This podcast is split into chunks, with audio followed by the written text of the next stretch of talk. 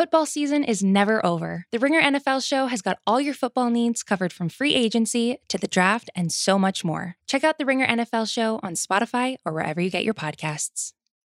It's New York, New York, presented by FanDuel.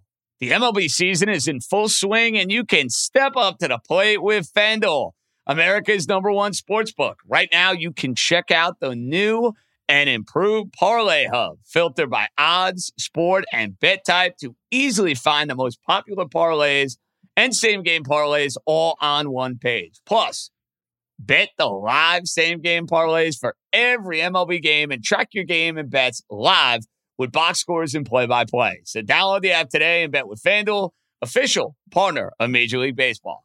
The Ringer is committed to responsible gaming. Please visit rg-help.com to learn more about the resources and helplines available and listen to the end of the episode for additional details. Must be 21 plus, 18 plus in DC and present in select states. Gambling problem, call 100 gambler or visit rg-help.com. This episode is brought to you by Thomas's.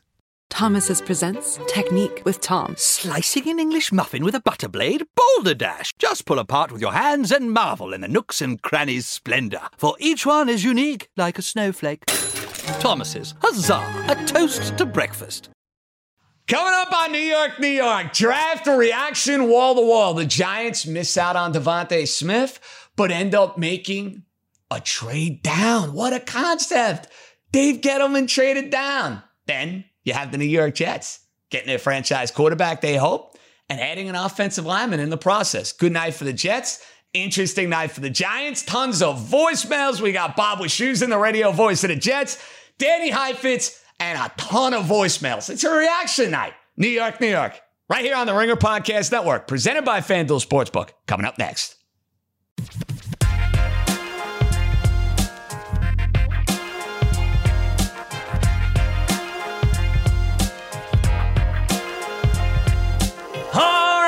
Let's baby. Welcome in to a jam packed episode 12 of New York, New York with yours truly, JJ John Jastremski, right here on the Ringer Podcast Network. And let's just say, when I started this gig, which feels like 10 years ago, to be honest with you, I had this particular night circled on my calendar for two reasons. One, it is my sister's 30th birthday, and because it's the NFL draft, I didn't even basically see her tonight. No dinner. I didn't do any of that stuff. So I'm a terrible big brother. I love her very much, and it was her birthday. But I also had this date circled on the calendar. Love you, Caroline. But because, you know, the NFL draft and round one is kind of a big deal when you do what we do. If you're in media, sports media, podcast, television, radio, this is one of those nights that you live for. And all in all, I would say it was a very intriguing, a very chaotic first round. And from a Giant standpoint, it's funny. You would think with the Jets taking a quarterback and with the Jets trading up to go and get themselves an offensive lineman, the start for me would be about this new era of Jet football. But in many ways, it was kind of anticlimactic because the worst kept secret on planet Earth, basically, over the last two months was that Trevor Lawrence was going one to Jacksonville and that Zach Wilson was going two to the New York Jets. And it's got a little cockiness about him. It's got a little swagger about him. And I like it. That is the sort of attitude I think you kind of need to have in order to play quarterback in the NFL at a very high level. I want my leader of men. I want my guy to be an alpha. Wilson has that quality to him. Can he play in the league at a high level? Who the hell knows? It is going to be a big jump from BYU to the pros, but we've seen guys do it from smaller schools for that matter. The attitude, though, is what I like in the early going with Zach Wilson. But they're not even the story tonight in New York, it's because of the chaotic nature of the Giants and where they were sitting at 11. So you got to understand something. I have been banging the drum for the Giants to go and get a wide receiver, and I wanted them to get one of the two Alabama guys. I had a funny feeling my team, the Dolphins, once Pitts was off the board, once Chase was off the board, had a feeling they were going to take Jalen Waddle because of his breakaway speed and because of how he will complement that team with Tua moving forward. So I kind of thought that was going to be the pick. So when that shakes out, what is the thought going through a whole lot of minds of Giant fans? Holy moly. Can we go get a guy who won the Heisman Trophy a year ago? Can we go get a guy that Mike Francesa proclaimed is a can't miss stud? He did so on this show just a few days ago. And can the Giants find a way to land DeVonta Smith? That idea went out the window when the Cowboys and the Eagles made a trade. And that was one of those like holy shit type deals where you're watching the draft and you're like, Cowboys, Eagles made a trade. But guess what? It makes sense. Dallas moved down two picks and got a third round pick. Yeah, they're going to have to deal with DeVonta Smith in the division, but if they didn't make the trade, they were probably going to have to deal with DeVonta Smith in the division anyway. So what's the damn difference? Giants, Eagles, take your pick. Play them twice anyway. So once that goes down, I'm like, all right, well, what are the Giants going to do? Are the Giants going to take a tackle? Are the Giants going to reach for a wide receiver? What are they going to do? And this is where I, I, I can't believe I'm doing this. Can't believe I'm actually about to say what I'm going to say. Dave Gettleman did a wonderful job in finding a quarterback needy team and trading down. Stroke of genius. Round of applause. If you guys can hear me clapping, I don't want to give you the loud stadium clap because honestly, nobody needs that in podcast form. You want to hear that? Find me at Yankee Stadium on Tuesday, hooting and hollering against the Astros. Not right now in podcast land. They pick up an additional first, couple extra picks. That is exactly the way of thinking that I, for one, am looking for out of my general manager. So, from that standpoint, job well done for Dave Gettleman. Now, here's going to be my critique. Kadarius Toney out of Florida is super speedy. He also gives off that sort of gimmicky wide receiver type of feel. He does. He would not have been the receiver I would have taken. Rashad Bateman out of Minnesota, who I saw a ton last year, I think is terrific. And the Baltimore Ravens, who are a team that kind of knows what they're doing when it comes to the NFL draft, didn't take much. Bateman was on the board for them. They couldn't wait to pounce. That would have been the guy I was all over. Know this with Toney. It's going to require creativity to get him going. That's where Jason Garrett, okay, you got Kenny Golladay on one side, you got Toney maybe in the slaughter on the other side. How are you going to find a way to get the ball in his hands where he can put that speed to work? A lot of the critiques for Dave Gettleman on this giant pick are going to be he ended up getting a guy who has similar characteristics to John Ross, who they just brought in from the Cincinnati Bengals. That's the critique. Would not have been my pick. And I guess, look, they got a receiver, which I'm happy about because it's a make or break year for Jones. Do I think Toney's going to be as good as DeVonta Smith? I do not. Do I think he's going to be as good as Rashad Bateman? No, I do not. Now it's time for him to go and prove me wrong. It's not a bad pick. It's not a bad pick because it filled the need that I, for one, was looking to see this team address. I know this quarterback's in a make or break year. I know full well I got to put talent around them. Giants have done that now. Giants have done that. I don't want to hear the excuses for Daniel Jones next year. I don't want to hear it. Golladay, Toney, Kyle Rudolph, Barkley's back. Got to produce. Simple as that. Got to produce. I'll give the Giants an A for the trade down. This pick, not the one I would have made. Okay. Don't think it's an awful pick, but it's not the pick I would have made. From a Jet standpoint, today's kind of a feed up, relax, let's start a new era type of day. You got your quarterback, but what I loved out of the Jets is they said, look, we have done such a terrible job prior regimes, not Joe Douglas necessarily, in supporting a young quarterback. Look at Sam Darnold over the last few years. Going and getting Vera Tucker and trading up to go and get him. It shows me, hey, guess what? We're taking the offensive line and prioritizing the offensive line. Seriously, that's what you should be doing. You got that young quarterback, get some big ass dudes in front of him who can give some time to throw and to allow, hopefully, Zach Wilson to make some magic.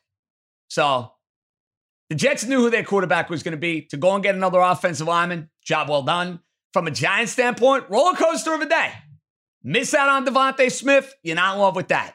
Trading back with the Bears, you absolutely love that. Not like, love. Mr. Toney remains to be seen. Jam packed show. We got tons of listener voicemails, tons. Jet reaction, giant reaction. We'll get to what was a pretty rotten and ugly Yankee game from Thursday afternoon that did not sit well with my lunch. But hey, sometimes you win, sometimes you lose, sometimes it rains. So, guys, I got to admit, all the craziness that I had going on in my apartment, the Ringer Locker Room NFL show, I'm doing television on SNY. Uh, I decided not to plug in my microphone for Bob Wischusen and Danny Heifetz. So you guys are going to have to deal with me on Zoom. I know, listen, everybody has been dealing with everybody on Zoom, but you're going to have to deal with my Zoom audio for these two interviews. It's going to sound great, but in case you're wondering, that's what's up. We got Bob Wischusen, the radio voice of the New York Jets. We have Danny Heifetz. Our guy is checking back in.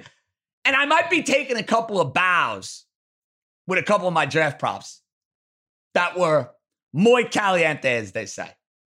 Bob Wischusen up next. New York, New York, right here. Ringer Podcast Network. This episode is brought to you by Jiffy Lube. Cars can be a big investment, so it's important to take care of them. I once got a car that I started out with 25,000 miles on. I got it to over 200,000 miles because I took care of it. You know how you take care of a car? You take care of the maintenance, the oil, the brakes, all that stuff. And if you don't, you can have a car just completely fall apart. When your car needs maintenance, head to Jiffy Lube. They provide automotive excellence at speed. Get your oil change, brakes checked, tons of other multi care services. It's all done by expertly trained technicians who actually care about taking care of you and your car. Jiffy Lube, car more. To find coupons and start an instant online estimate, visit jiffylube.com. Let's welcome in a guy who I've wanted to have on the show for basically forever. But because of my former employer, we were unable to do so. The radio voice of the New York Jets, a man of many play by play talents, the great Bob Wischusen. What's up, Bobby? All right, JJ. Bob, doing well, man. It's good having you on. Uh, you've been through this ringer far too many times with the Jets. And it's way too early to say what on April 29th did the Jets have it right? But where is your optimism level compared to maybe where it's been over the last few years? Well, it, you know, the the formula that Joe Douglas, you know, and, and philosophically has employed the last couple of years um, is, I mean, I'm the radio announcer, so who cares what I think? But like what he's doing is much more in line with, I think, how you build a football team. And that is obviously he wanted his quarterback and wanted to reset the financial clock. And I totally understand that. Um, I think there was kind of a no lose situation here at quarterback. If they would have kept Sam Darnold and traded out of two and mortgaged that pick and gotten a whole bunch of assets, I would have been fine with that too. I think Zach Wilson and Sam Darnold can both play this position at a very high level. But the fact that he has made such a conscious effort to focus on the offensive line when the last two regimes basically thought they could kind of, you know, kind of, you know, pick and choose some guys off the scrap heap to fill in on the offensive line and didn't spend the legit assets you have to spend to build up front in front of the quarterback. That to me is the most encouraging thing. Last year, you know, getting Mekhi Becton and now making this trade for Vera Tucker. Um, you know, it, it harkens back to the D'Brickashaw Ferguson Nick Mangold days, right? Like that was that was really the the, the bones of the skeleton that built a, a back-to-back trip uh, to, to the AFC championship game. And, you know, so I, I just think Joe Douglas, just philosophically, I agree with, I think how, how he envisions what you have to do to build a winner. Going through the process, Bob, was there one particular thing with Zach Wilson that kind of jumped off the page at you? Well, you know, I mean, like when you watch him, you can see all of the DNA of a really gifted player. Um, you know, you have to project it because look who he's playing with and look who he's playing against. Um, you know, I mean, but we've seen plenty of quarterbacks succeed in the NFL when they've played against quote unquote lower level competition. Um, you know, he he's he just seems to have that it quality. You know, they're just guys when you watch them, especially at that position. And Josh Allen, I think, at least in this division now, is now the gold standard. It's crazy to say that, but I mean, you know, the other three teams are all kind of starting over a quarterback. And, you know, Josh Allen has that that quality about him when you watch him where it's just he he gives off this aura of I've got this. Like I'm good. It doesn't matter what's going on around me, I got it. And when you watch Zach Wilson, he's got some of that you know, just he, he exudes that confidence. And I, I think he's going to do really well. You've been calling Jet games for a long time. And Bob, I know you like firing off opinions on Twitter. That's why I like you so much. Not only because you're terrific doing the play by play, I like when you get into it on Twitter. I like the back and forth from time to time. So I'm going to put you on the spot a little bit here. Give me the guy in all your years of going through the NFL draft that you loved and you couldn't have been more right on and give me the guy that you were banging the drum for, and you just couldn't have been more wrong. Well, I guess, and I think I'm a victim of circumstance here, but I banged the drum as much as you could ever bang the drum for Sam Darnold. And when they got Sam Darnold, I really, truly believed that they had the guy, that they, the 50 year problem was solved. And, and I guess that's why I'm still banging the drum for him. Like I'm that kind of stubborn, talk show host DNA where I don't want to admit I'm wrong because I still don't think I'm wrong because I think he's going to go to Carolina. Well, he's he's going to be really good. Role. He's got his buddy Robbie Anderson. It's nice when you have Christian McCaffrey in the backfield. I think he's going to play well there too. I don't well, know if he's going to be a top five quarterback, Bob, but he can be an upper echelon quarterback in the league in that spot. I think the best skill guy that he had in the three years that he was with the Jets. For two years, he had Robbie Anderson, and Robbie Anderson was a walk-on free agent from Temple. You know, now Mac Jones just got taken by the Patriots with the 15th pick. A lot of people thought he should have gone third. He played in college with four first-round wide receivers. Like, where's the context? Where's the perspective? To me, Sam Darnold was a victim of three years of being hung out to dry and having no one out there to help him. So I'm not, I guess, just the stubborn talk show host in me. I'm not giving up on my opinion of Sam Darnold. I still think he can do this at a very high level. So I banged the drum for Sam, and I will continue to bang the drum for Sam Darnold because, you know, I just I don't think he has been given in any way a fair shake to show how good he can be this division, which has been run by the Patriots for the better part of 20 years, the Bills make their mark last year. Bob, I think it's going to be a whole lot of fun, dude. I mean, Buffalo's rocking and rolling. They were in the AFC title game last year. My Dolphins have all these picks. They're building a team in the right direction. They won 10 games. New England spent a boatload of money in free agency. And then you have the Jets with Robert Saleh and Zach Wilson. And all in all, I look at a division that was so one sided for a long period of time. I think we're going to have far more, dare I say, parity. Am I crazy to say that in the AFC East? Or no, do you still I mean, think it's no, going to be Buffalo for a while now? I think, no, I think the Patriots getting all these guys back on defense, they now have their quarterback. The Dolphins were, you know, a, a 10 win team last year, if memory serves. They have their quarterback. The Jets have their quarterback. I mean, the Jets, I think, have the biggest roster build to do of any of the four teams. The Jets are not done by any stretch of the imagination. Um, they've got Zach Wilson. They've got a couple of offensive linemen. They've, they've got some building blocks.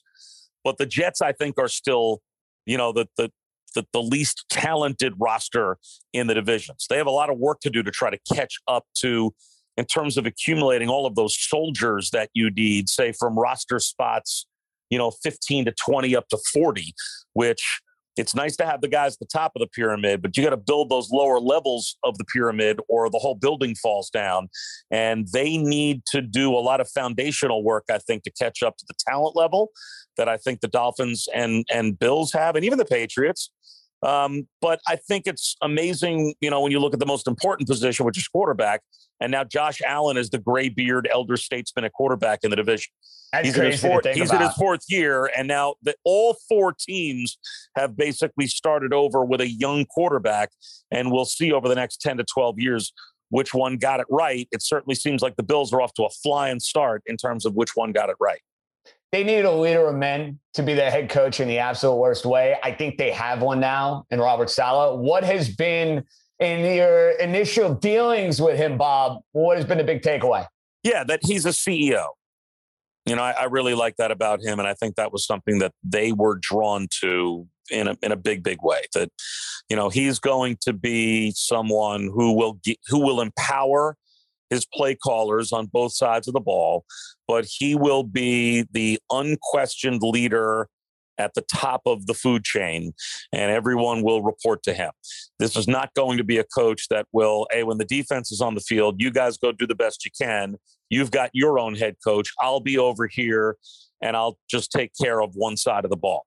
And I, you know, I think they were looking for that. And uh, and he's got this, you know, infectious, charismatic personality that players of today are drawn to. I thought it was a great sign when they hired him that there were so many guys who played for him that unsolicited on social media or with reporters when they were called basically said, yeah, the Jets got a winner. Like they had no stake in the game any longer. They weren't playing for Robert Saleh any longer. You know, guys that had had come across them at other stops or were still 49ers that weren't going to come play for the Jets. They're not campaigning for a job to come play for them. They just kind of unsolicited said this is a guy that the Jets are lucky to get. And when you get those unsolicited endorsements from guys that have played for him, I think that's a great sign. Um, your checklist now for the next couple days. Jets need a lot on this roster. What does Bob Wischusen want from this football team over the next couple days? Oh, I mean, with the with the you know with with what they do from here on out, unless they draft like another quarterback. I, I don't know. You're okay. What, Fair enough. I was going to say, I don't know that. what they could do that oh, I'm kicker, criticize. You don't want a punter? You're good there. Any, yeah, any I guess either a, a punter, a safety, or a quarterback. I don't, I don't really, I think that's about it. I mean, I, you know, there's, there's almost no position on this team where if they went out and, you know, and drafted a player at said position, I would be like, well, that's an embarrassment of riches. They were okay there. Um, you know, they they need a lot still, and uh, you know, and and I'm as curious as anyone to see what they do. Final one. You've been calling Jet games now for a long, long time, my friend. When you think about your career, and you've called a lot of great games with the Jets, ESPN, you name it, what is the greatest Jet game you ever called? Oh, it had to be when, when they went up to New England, you know, in the playoffs as like 16 and a half point favor uh, underdogs or whatever they were, you know, lose to the Patriots 45 to 3 on Monday Night Football. Did you like their chances in that game, by the way? No, you Who would have liked okay. their chances? I mean, you know, I thought that they were a, a, different team that was going back up there than the one that had played on Monday Night Football. And uh, and in talking with the coaches, I drank a little bit of Kool Aid that week. I was I was told a little bit of the game plan of what they were going to do defensively, and and Rex came up with, you know, I mean, he he kind of set a little bit of a trap, and the Patriots fell into it, and it worked. Um, and you know, I, but I no, I mean, I never thought that they were actually going to go up there. I, I, my, I was optimistic that with say ten minutes to go in the game, that they, they would still be in it, and there would still be a reason to watch and a reason to hope and a reason to root for a Jet fan. But that I actually think they were going to pull off a win. No, I did I'm just not, glad. Which I'm, made it that much honest, more fun to call. I'm just glad you didn't say a Monday Night Miracle. By the way, no, no, no, no, no. That that would not be. I mean, it's nice to win a regular season game, but no, when you have games that are, you know, I mean, like that are are season defining moments that that uh, that have the ramifications that a playoff game has. Those are the ones that certainly stick out. Well, listen, don't be a stranger. Hopefully, we can do this again soon. And I know you have some pull with the commissioner and whatnot. Can we get a Jet Dolphin primetime Thursday night or Monday night game, Bob? Is that too much to ask? Sure. No, I'll, I'll put in for that.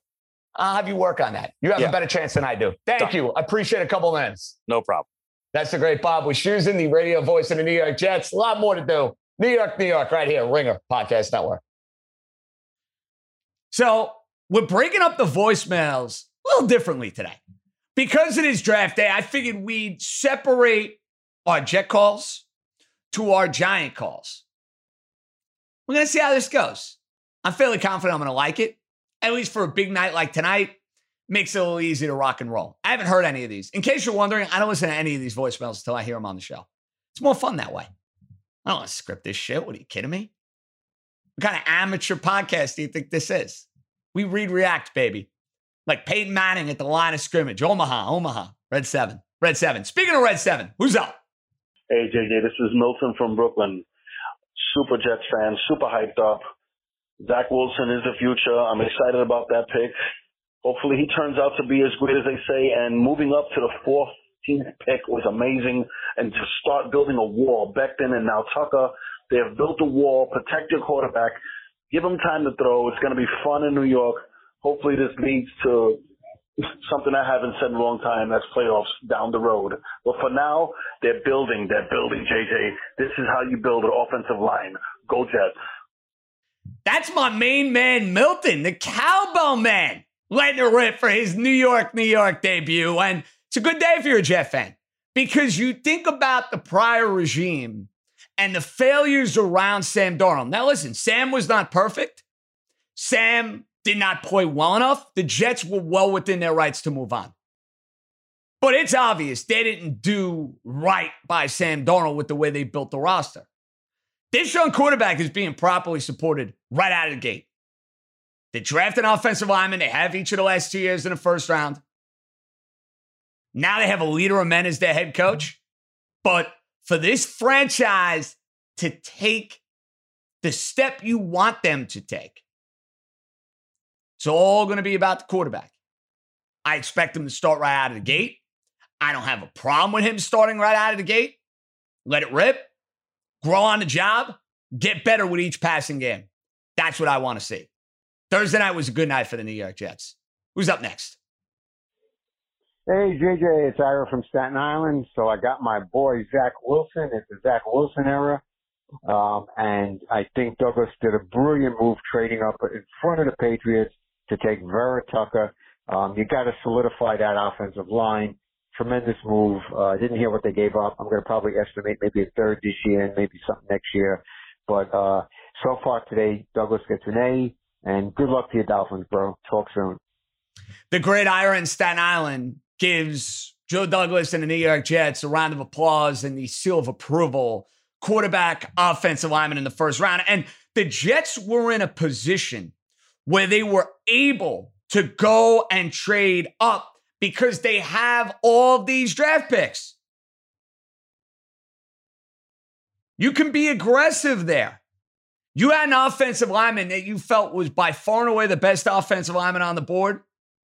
You don't want to mess around. Now think about the left side of your offensive line. Mekhi Becton, Vera Tucker. Nothing to worry about, hopefully, for the next eight to 10 years. Bob Wischusen trying to give you the D'Brickashaw, Nick Mangold vibes. Well, if that's what you're getting out of these two guys, the Jets are in really, really good shape. Who's up next? Hey, JJ, it's Alex from Massapequa. Huge fan. I called back in summer 15 regarding Cueto to the Yankees rumors. Just wondering if the Jets don't trade back into the first, what you think they should do at 34. Do you think another offensive lineman makes sense? Or do you think they should even trade back into the back in the second round to acquire more assets? Thanks. I'm never going to have a problem, Alex, with a Jet team that needs a ton of mm-hmm. players getting more picks. And basically, where do you begin on this roster? This is going to be about the best player available type of chart. Simple as that. The Jets have a lot of needs. They have a need at corner. They could use help at edge rusher. They could certainly use more help on the offensive line if you want to go get some talent. For Zach Wilson throw the football to, be my guest there, even with bringing in Corey Davis from the Tennessee Titans. And you trade 23, 66, and 86 for 14 and 143. You can be aggressive like that. You got a boatload of picks. You target, you pinpoint guys you like. Clearly, Joe Douglas is a big fan of Vera Tucker. Now we'll see if that left side of the jet line is set for the next decade. Coming up next, Danny Heifetz and Giant Reaction. It's that kind of show, moving and shaking. Where else would you rather be? We're coming right back. This episode is brought to you by Thomas's. Thomas's presents Technique with Tom. Slicing an English muffin with a butter blade? Boulder Dash! Just pull apart with your hands and marvel in the nooks and crannies' splendor, for each one is unique like a snowflake. Thomas's, huzzah! A toast to breakfast.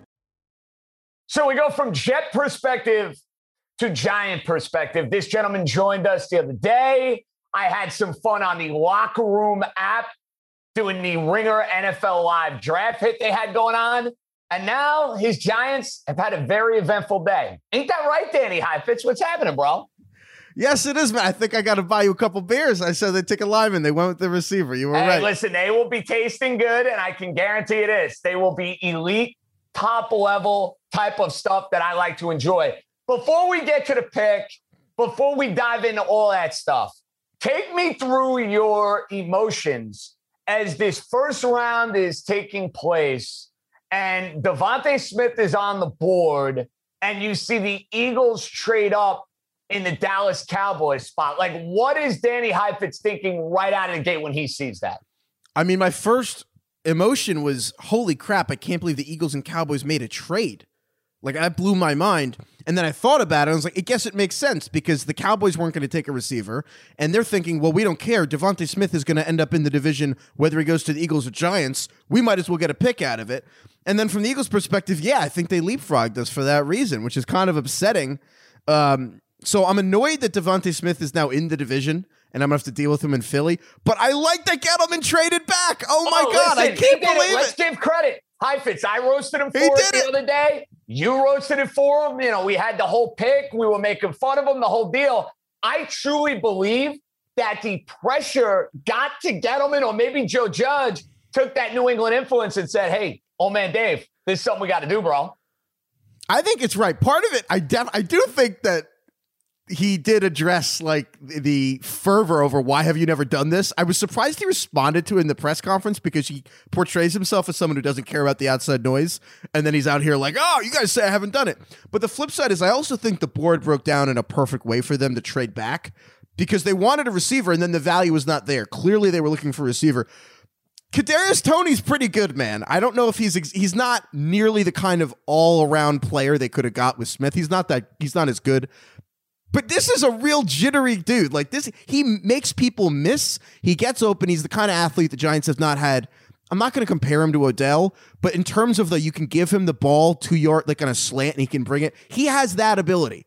So it's pretty exciting. He's an exciting so player. all in all, this pick of Toney is a blessing pick from Danny Heifetz, is what you're saying. You were giving well, this it's Toney and a first rounder. So Well, yeah, I really thing. like you got that. A lot of co- so let me ask you this question then. Okay.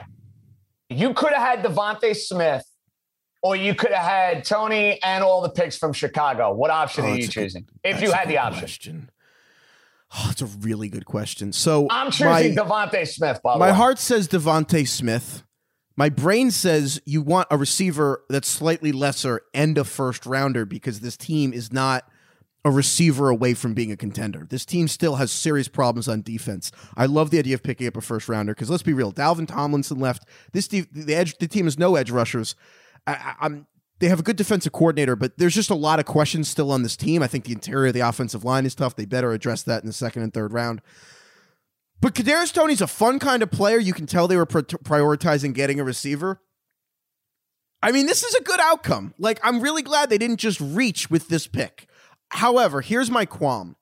To zoom out, what happened here was that the Giants decided to not take Justin Fields because they're committed to Daniel Jones. And if you within exist within that framework that that's what's going to happen, they're not taking quarterback. This is a great day for the Giants. Getting Kadarius Toney, getting a first round pick. They also picked up a couple mid round picks. They got a fifth round. They got other picks too. From a this team, is great. might I add, that's not going to be very good next year.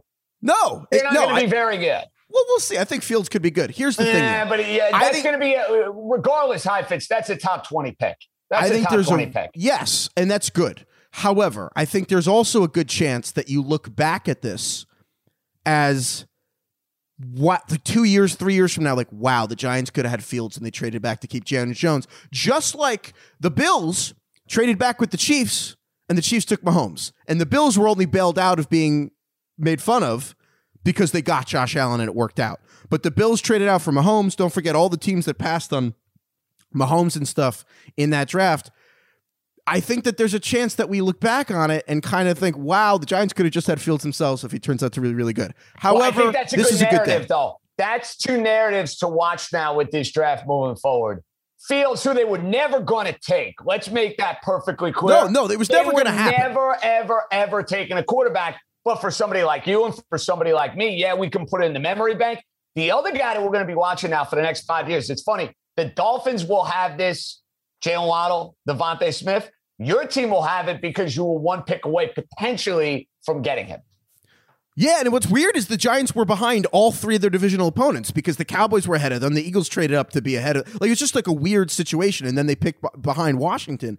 So it's strange, right? But I think that where my head is at is that we already knew what the season was going to be for the Giants. It's the make or break year for Daniel Jones. Now it's like all the excuses are off the board. They added Golladay, they got Kadarius Toney. It's unbelievable. I think that the sneaky, the guy that to really watch here is Jason Garrett.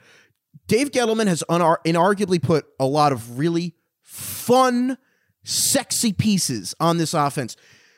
Jason Garrett is the least sexy coordinator in the entire NFL. Unless So you it's like, clapping. Heifetz. If you like clapping, he's super sexy. He's bro. the clapper, Super man. But that's the thing. If you want to clap for the Giants this season, you watch all these highlights of Kadarius Toney. You know what Florida's doing? They're putting him in motion. They're giving him exotic screens. They're putting him in places to succeed. You've got Kadarius Toney and Saquon on the same team. You got John Ross as like your fifth option speed guy.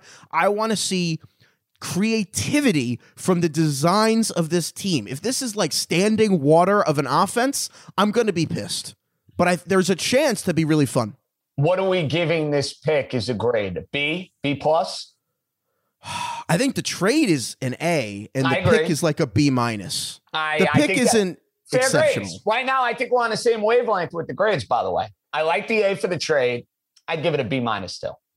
B minus still. Don't Is forget- Toney the receiver you wanted out of any of the guys that were on the board?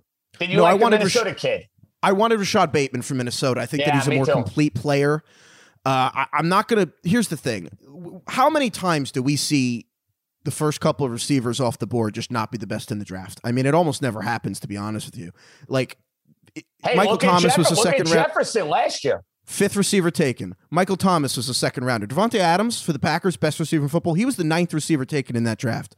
I mean, over and over and over and over again, there is a real disconnect between the top receivers taken. Now, this draft might be different because there's a different caliber of receivers. Ja'Marr Chase is probably the best receiving prospect since maybe Julio Jones himself, or at least since Mike Evans or, or Sammy Watkins. But they deserve the benefit of the doubt that Toney could be really good and that they have a vision for him. That's what's key to me. They need to have a vision for this player in this offense. I'm just concerned that Jason Garrett doesn't really have vision in general. I can understand that. Now, what do you need to see tomorrow? What is on the checklist for you now? Edge guy, offensive line. Trenches, trenches, trenches. See, now Big you can like get hog molly. You get hog mollied out. I'll allow you to get hog, hog mollied out. mollied tomorrow. out. Give me defensive ends. Give me they again. None of the Giants' edge rushers have more than ten career sacks. Lorenzo Carter has talent. They need to get him uh, someone better on the outside, and they need to shore up the interior of this line. I will be very happy if we come out with a solid someone who can start for us in the second round of the offensive line and maybe another edge rusher. So this is not a break the remote kind of night for Danny Heifetz. No, it's good they trade. Look, Gettleman, look, I've asked him to trade back for three years. He did it. I'm going to be happy. It's a good night, man. It's a good night. Well, thank you for checking in two times in a week, by the way. Now you're like, uh, I think you're the first ever reoccurring guest on this show. So That's uh, an maybe- honor. Wow. Maybe we'll put a plaque somewhere in the apartment or in the house somewhere. You could have that. You know, we might uh we might give that to our guests now when they come on for a second time. Instead of giving them, you know, uh, a gift certificate or a watch or a handshake, you get a plaque. I'll do it. I'll put it on my desk. There we go. It'll be. It could be commemorative Zoom background. boy. Don't be a stranger, all right? All right. Thank you. It's a good night, and you have a good night, John. Danny Heifetz, our guy, ringer, resident Giant fan, and now our first ever reoccurring guest. We got listener voicemails coming up. We'll set the stage for the weekend. Good night for me. We'll get a sense, Giant fans, Jet fans. How y'all feeling? New York, New York, right here, Ringer Podcast Network. So you're going to remember draft night for the New York Giants thinking about, I believe, two things.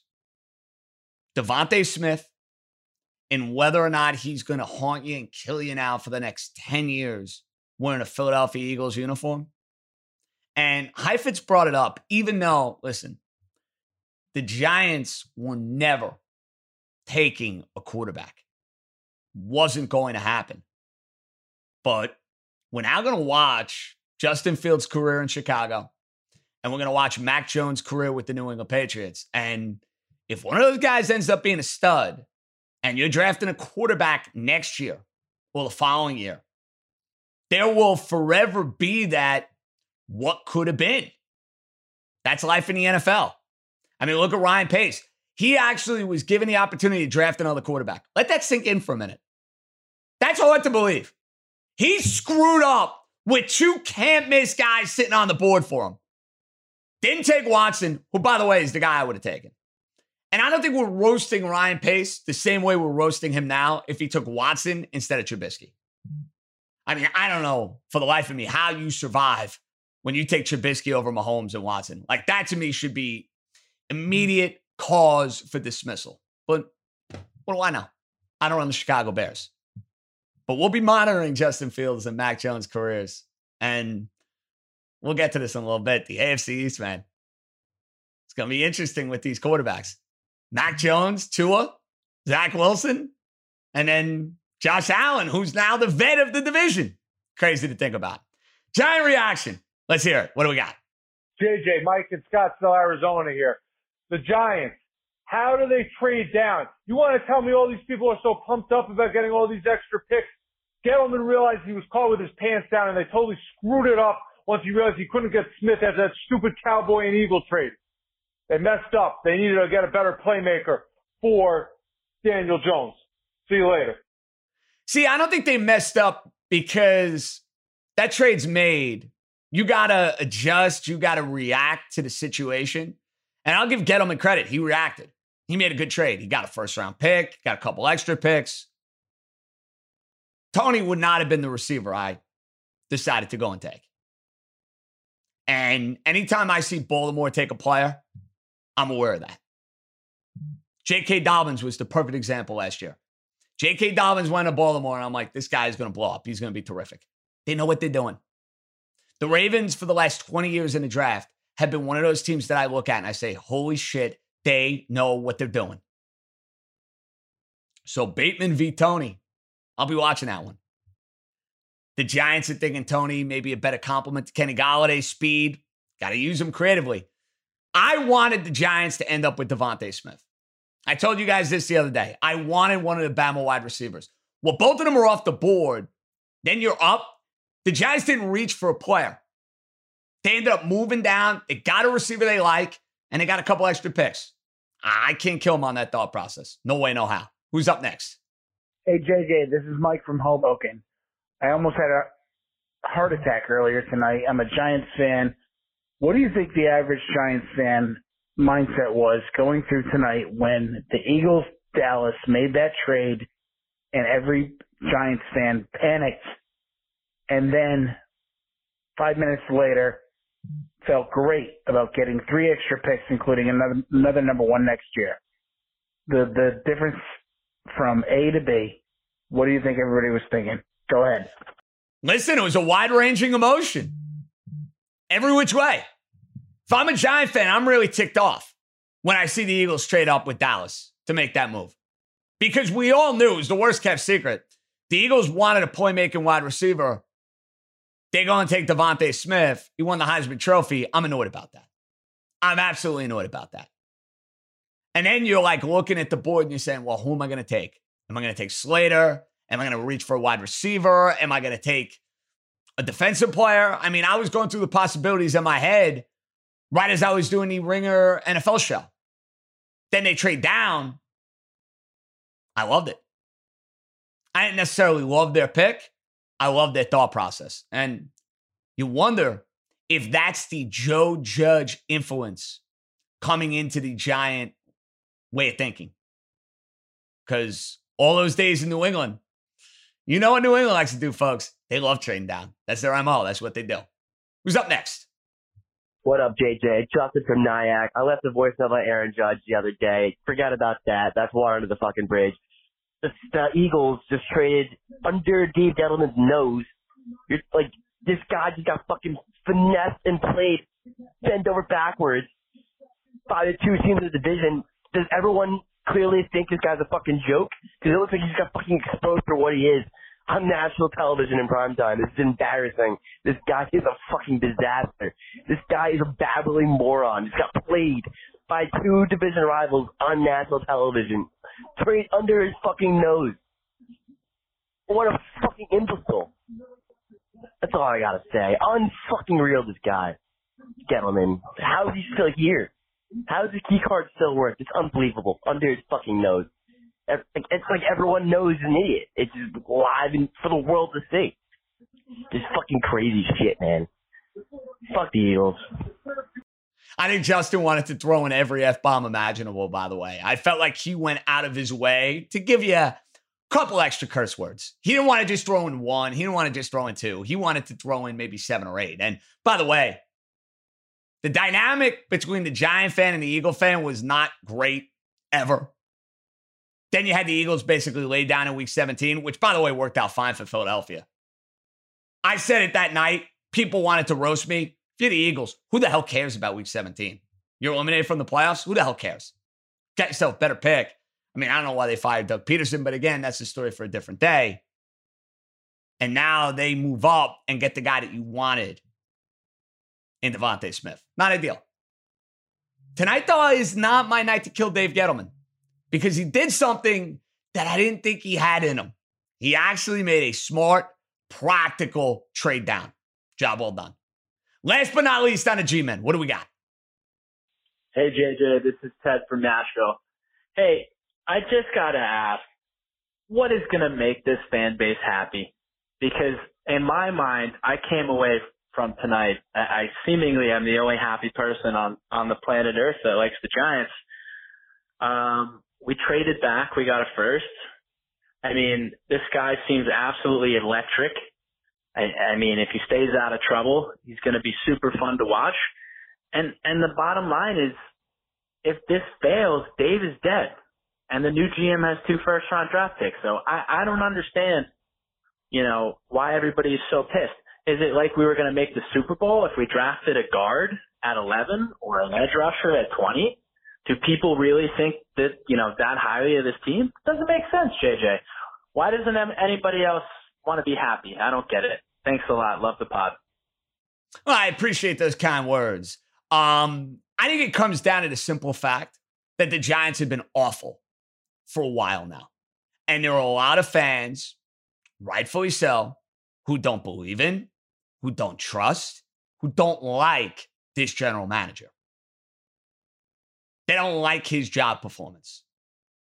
Remember Meet the Parents? The Circle of Trust? I always like to talk about the Circle of Trust with bullpen arms in baseball. I can tell you this Dave Gettleman, for Giant fans, is not the Circle of Trust. He right now is Greg Focker getting to that house with Bobby De Niro and Jinxie Cat staring him in the face. That's, that's basically Dave Gettleman going in the house of a Giant fan. The trust level is not where it needs to be.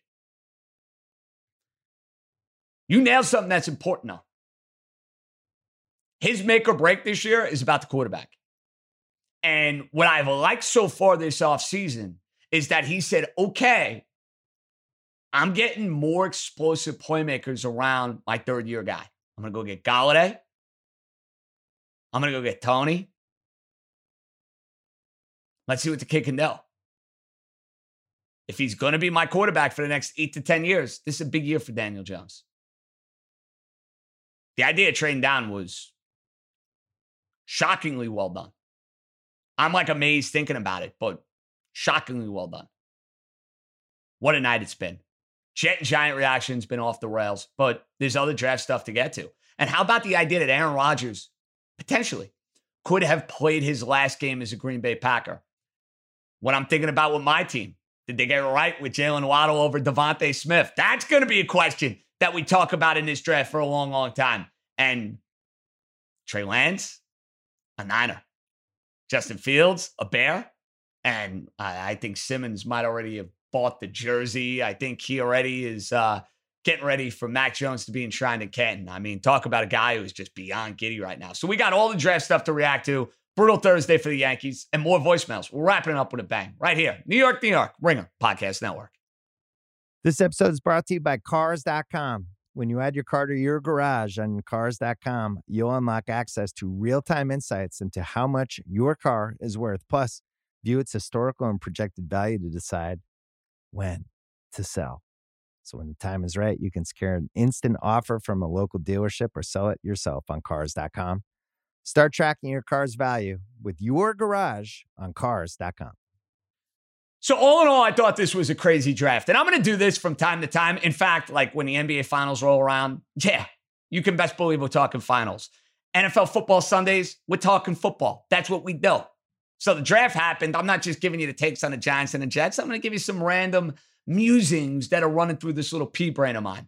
The first, I am not the least bit surprised that Mac Jones was not the pick for San Francisco at three. I kind of thought all along the Niners gave up what they gave up to move up to three. They were going to move up, give up all that draft capital for Mac Jones. I didn't see it. They clearly fell in love with Trey Lance throughout the draft process. And now we're going to see what kind of quarterback he can be in Kyle Shanahan's system. The good news is most quarterbacks like playing in Kyle Shanahan's system. And the Niners are one of those franchises that, to me, with this new regime, Lynch, Shanahan, they know what they're doing. My second big takeaway following this draft the Alabama receivers. We've spent a lot of time talking DeVonta Smith, not ending up with the New York Giants, ending up with the Philadelphia Eagles.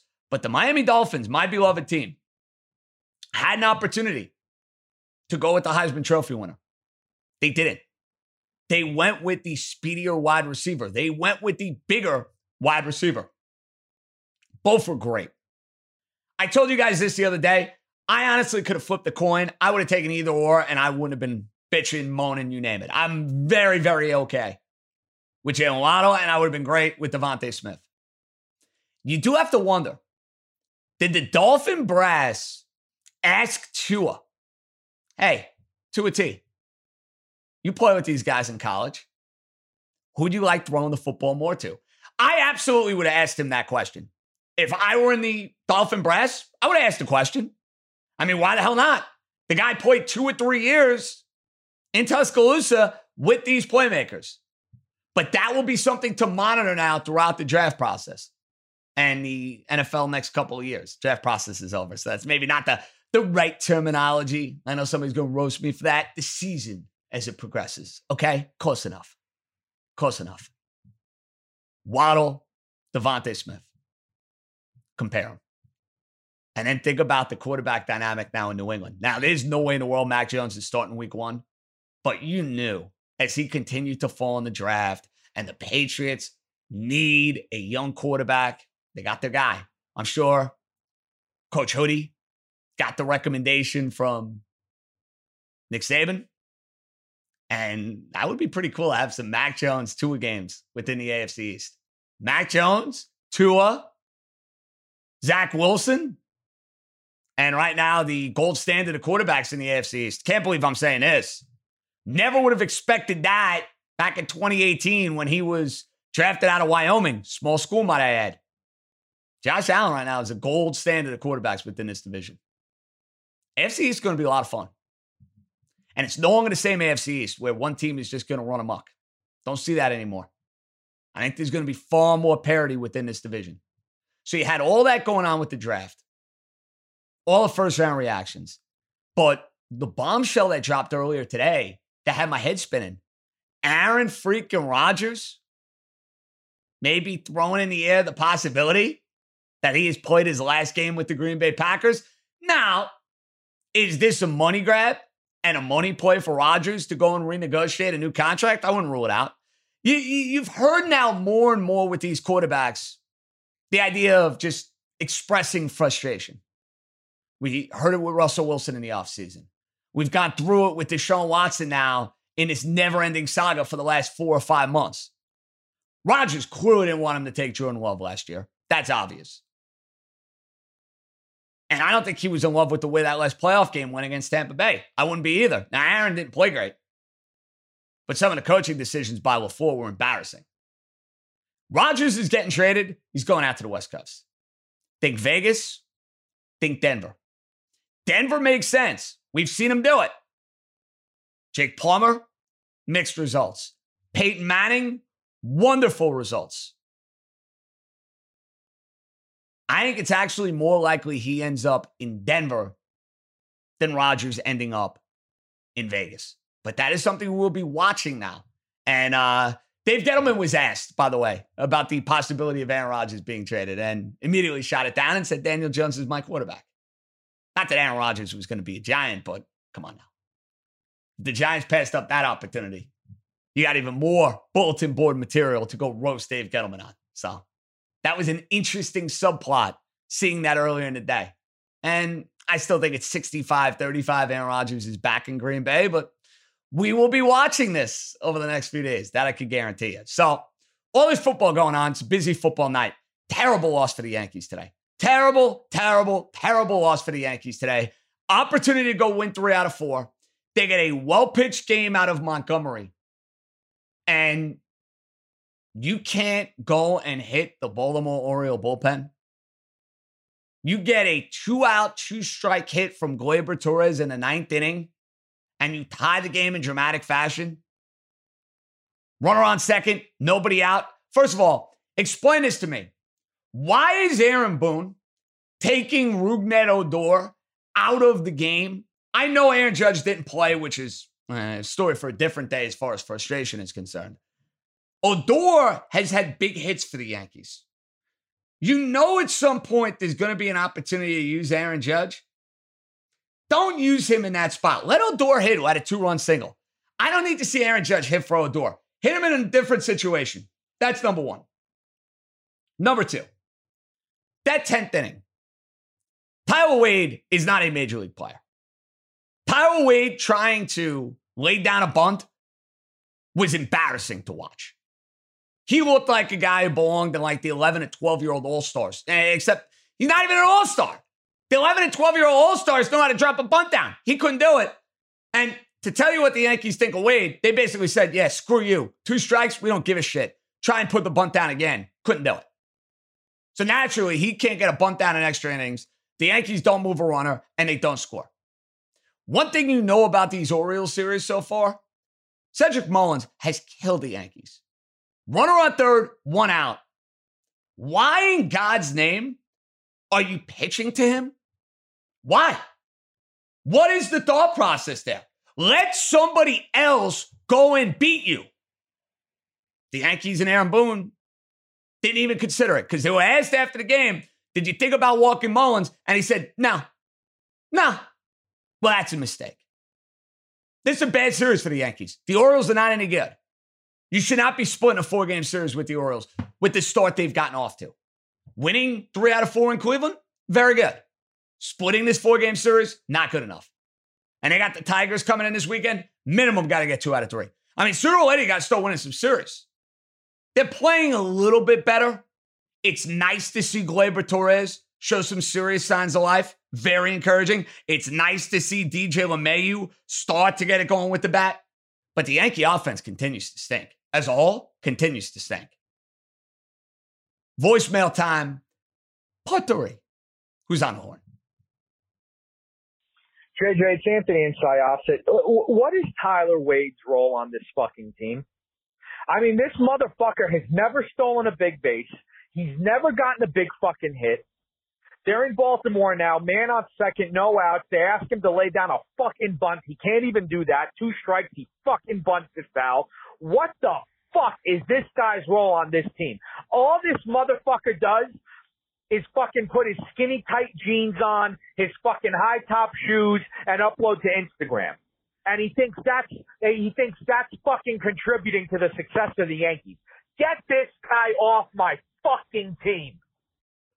That might go down as my favorite New York, New York voicemail that we have received so far from the great Anthony and Syosset. And yes, I think Tyler Wade's primary focus on the Yankees is to flip back the California cool hair, wear the skinny jeans as you alluded to, and post all sorts of pictures on his Instagram and his Instagram story. As far as being a productive, competent big league player, he is not. And that's why he continues to ride the shuttle between AAA and the big leagues. He's not a major league player. I know how many times I need to say it. You threw in a few MFers, God bless you for that. You got on the skinny jeans. You know, I rock the skinny jeans now from time to time. They look good.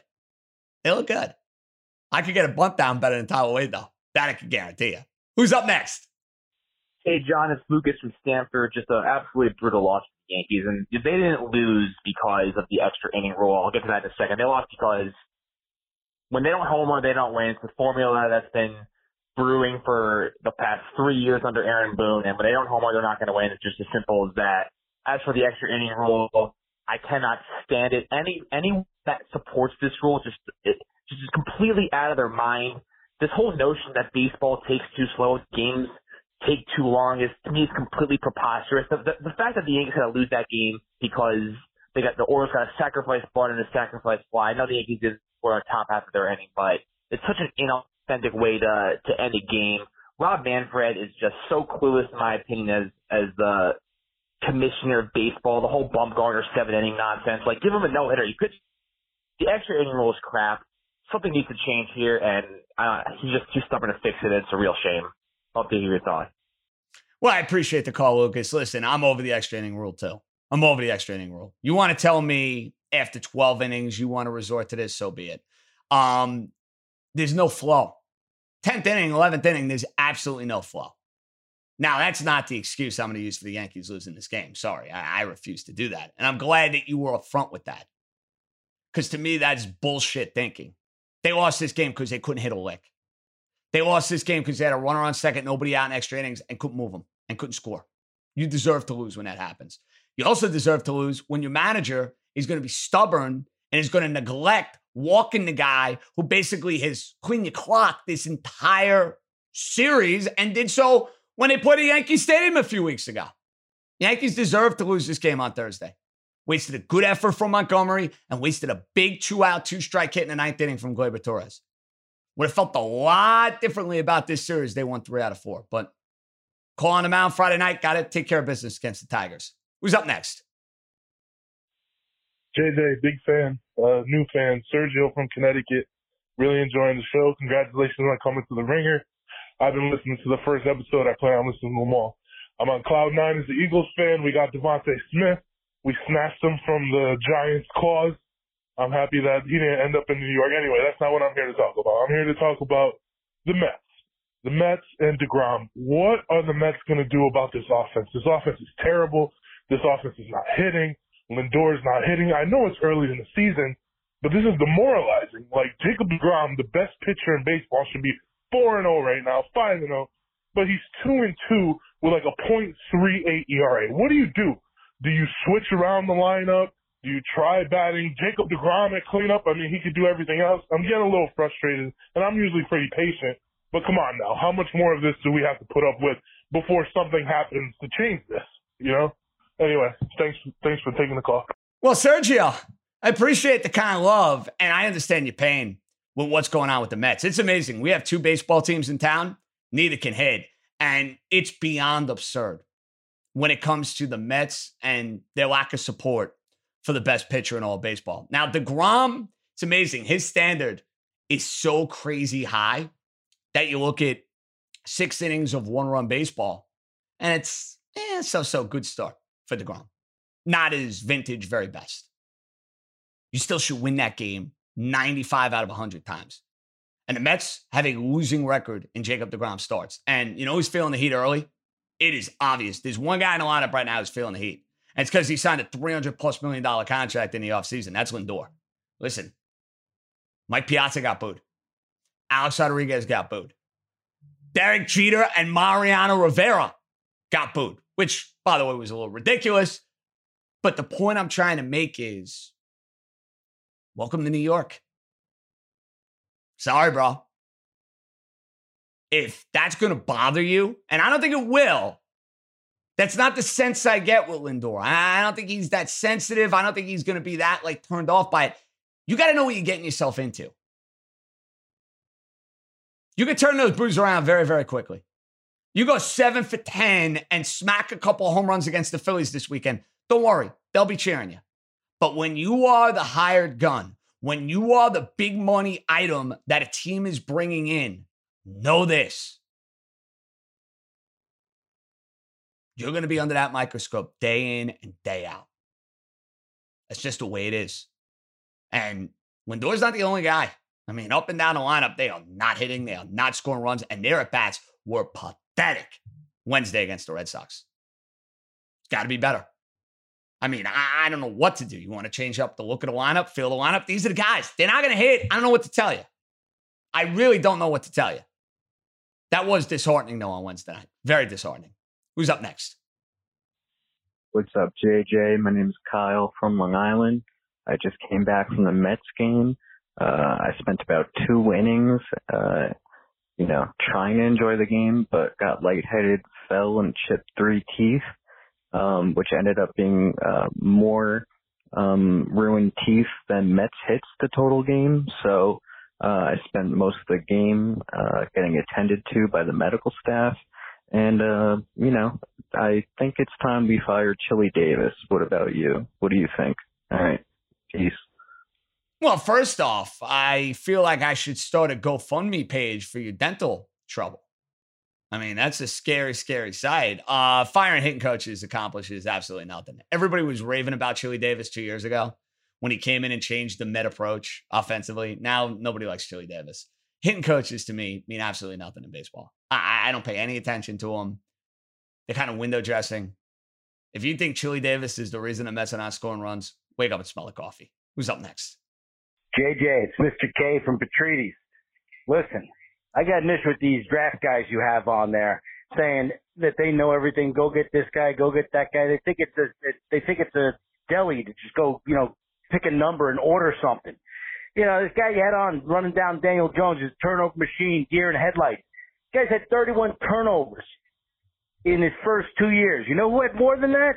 Peyton Manning had 48. Tom Brady had 35. That was with a Super Bowl team. You know why they, they years ago they used to sit the these quarterbacks when they drafted them? It wasn't so they could sit back and learn. It's because he wasn't any good. Build the team, then add your quarterback. Kind of worked out for Mahomes. They were a playoff team with Alex Smith. Then they went out and got their quarterback. That's the way you win a championship, not this stupid way going. Take a look at the quarterbacks that taken in the first round. 19 out of 26 in the first round in the last 10 years. Bust. Not with the team anymore. At 70%. Buyer beware. Good luck. Love you, JJ. Excellent call from the great Mr. K, um, who brings up a fair point about building a team the right way, where you want to have the infrastructure and the pieces. And that's why I'm so encouraged from a Jet standpoint. Becton, another offensive lineman, loading up in that area so that way the young quarterback can hit the ground running. Now, listen, you're asking more of these young quarterbacks than you did 10, 15, 20 years ago. That's just the way the sport works now. Quarterbacks don't sit, they get on the field and play. Mahomes was a rare instance. Aaron Rodgers sitting for multiple years, nobody's doing that anymore. That's why if you're the Jets, Vera Tucker, Becton, keep Wilson upright. For the Giants, Jones has to be better taking care of the football. You can point out Brady, and yes, Manning threw a shitload of interceptions his rookie year. You watched Peyton Manning play, though, and the it factor was off the charts. You could see it even in his second year. That in factor I have not seen yet from Daniel Jones. That's just real talk. Who's up next? Hey, JJ, Isaac from Williamsburg here. I'm a Nets, Giants, and Yankees fan. Love your coverage of the Yankees and Giants, but you're an absolute Nets hater. I heard Turtle from Entourage say he'd rather have the current Knicks roster than the Big Three, and I gasped audibly. You called this team unlikable. Stop with the slander, you Knicks homer. The Big Three are incredibly entertaining to watch every night. Kyrie should be getting MVP chatter. Harden is an offensive genius, and KD is the best basketball player ever to lace it up in New York. Also, if you look at the supporting oh my cast, god, how could they be oh my god, that's Who doesn't love watching Joe Harris drain threes? The grit and grind of Bruce Brown, Blake Griffin leading the league in charges, and Nick Claxton blossom into a starting NBA center. And we've only seen the big three play like five games together all season. The best is yet to come. Anyway, even though you're a Nets hater, love the show, JJ. Keep it up. Bye. I mean, you're waxing poetic about the Nets like they won 72 games and they're Chicago Bulls from 95, 96. This big three's barely played. They barely played. I, I, I mean, the, the net fan is tough to take. Listen, I've killed the Knicks for 20 years. This like inferiority complex. Holy moly. You guys got to calm down. You guys got to calm down. Pounding your chest. Kyrie MVP nonsense. Then I got to hear Durant is the best player to ever play in New York. The guy's played like 25 games. You're going to tell me he's better than fucking Walt Clyde Frazier? Come on, bro. We're not talking about the totality of Durant's career. Notice I'm making that point very clear. Durant as a net, not Durant in Golden State, not Durant in Oklahoma City, Durant as a net has played a handful of games. Do not insult me and trying to make the argument in New York basketball lore, this is the best player to ever play in New York. Please.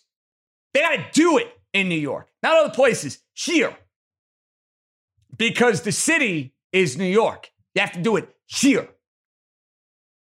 That's incredibly tough to take. Very tough to take. See, that's where I can actually throw an F bomb in and actually feels appropriate, you know? Good use of it. You guys have been uh, very uh, free flowing in that regard. You have the ability to do so. More power to you. Last one. You guys have been fire, by the way. Absolutely fire with these voicemails. I love it. Who's up next? Hey, this is Jack from Westchester. I had to pause this last episode uh, to send this in because let's just talk to Nets fans for a second. Calm your fucking tits. Like, fucking relax. You're rooting for the biggest snake baby back bitch that's ever been in this league in Kevin Durant. Fucking James Harden, who spends more time at Larry Flynt's Hustler Club than he does working out or putting up shots. And the weirdest dude of all time, Kyrie Irving. Like, enjoy, but also take a fucking breath. Like, relax, man.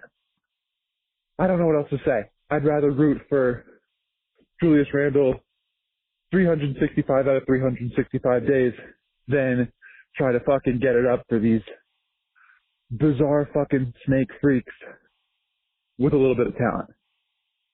All right, I'm I'm beside myself. Goodbye. I love that we're at opposite ends of the spectrum. That is becoming a thing, by the way, on this podcast. I feel like the net fan is very defensive.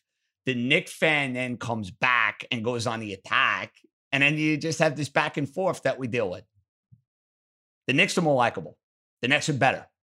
That's an easy way to end the conversation. The Nets are the better team by a lot. Are the Knicks easy to root for? Like, if you are a casual basketball fan that does not have a rooting allegiance, yes, by leaps and bounds.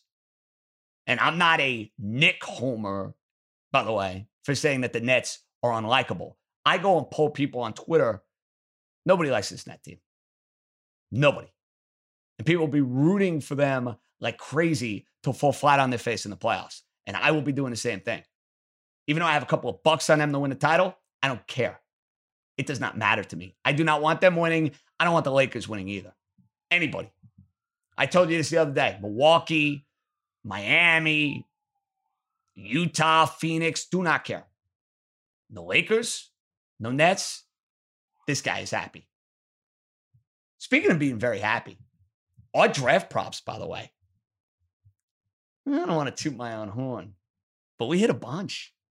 We had Jaylen Waddle over DeVonta Smith. We had Jaylen Waddle under. We had Najee Harris under. Sewell over. That's what you call going out with a bang with the NFL draft. Maybe that's my area expertise from a gambling standpoint. It's weird. It's like a weird time of the year with the gambling because I'm like ready to ramp it up with the NBA and the NHL playoffs. And I'm not like the biggest NHL guy. I think anybody listens to me knows that. But like the playoffs roll around, I'm into it like crazy, beaking it the whole deal. baseball every day is a grind. So that's why I really got after it with these FanDuel props for the draft. And I'm just happy that a bunch of them ended up cashing. That'll be nice. I'll see that in my FanDuel account next time in Jersey. Hallelujah. Speaking of a guy who's got a little extra loot in that FanDuel account, the great Jeff Money. What up, Money? Hey, JJ, Jeff Money here with a handicap pick. Will be for tomorrow, Friday, April the 30th. Let's see if we can keep our hot streak going. I know the other day we hit with the Knicks and the Giants. Today I hit with the uh, Oakland Athletics. So for tomorrow in Major League Baseball, I like one play. I like the Arizona Diamondbacks minus the 120.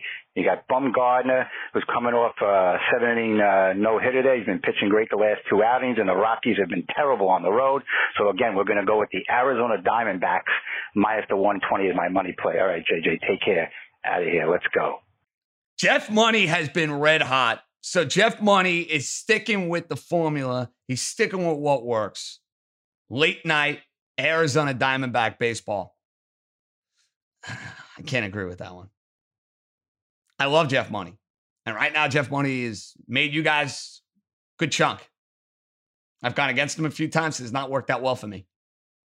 I don't like Bumgarner off the no hitter. I know he's throwing the ball well. I'd roll the dice, take my lumps, and take the Colorado Rockies and bring the barf bag with me. That's probably what I would do. This has been a loaded show. What a time. What a time. Boy, did we deliver.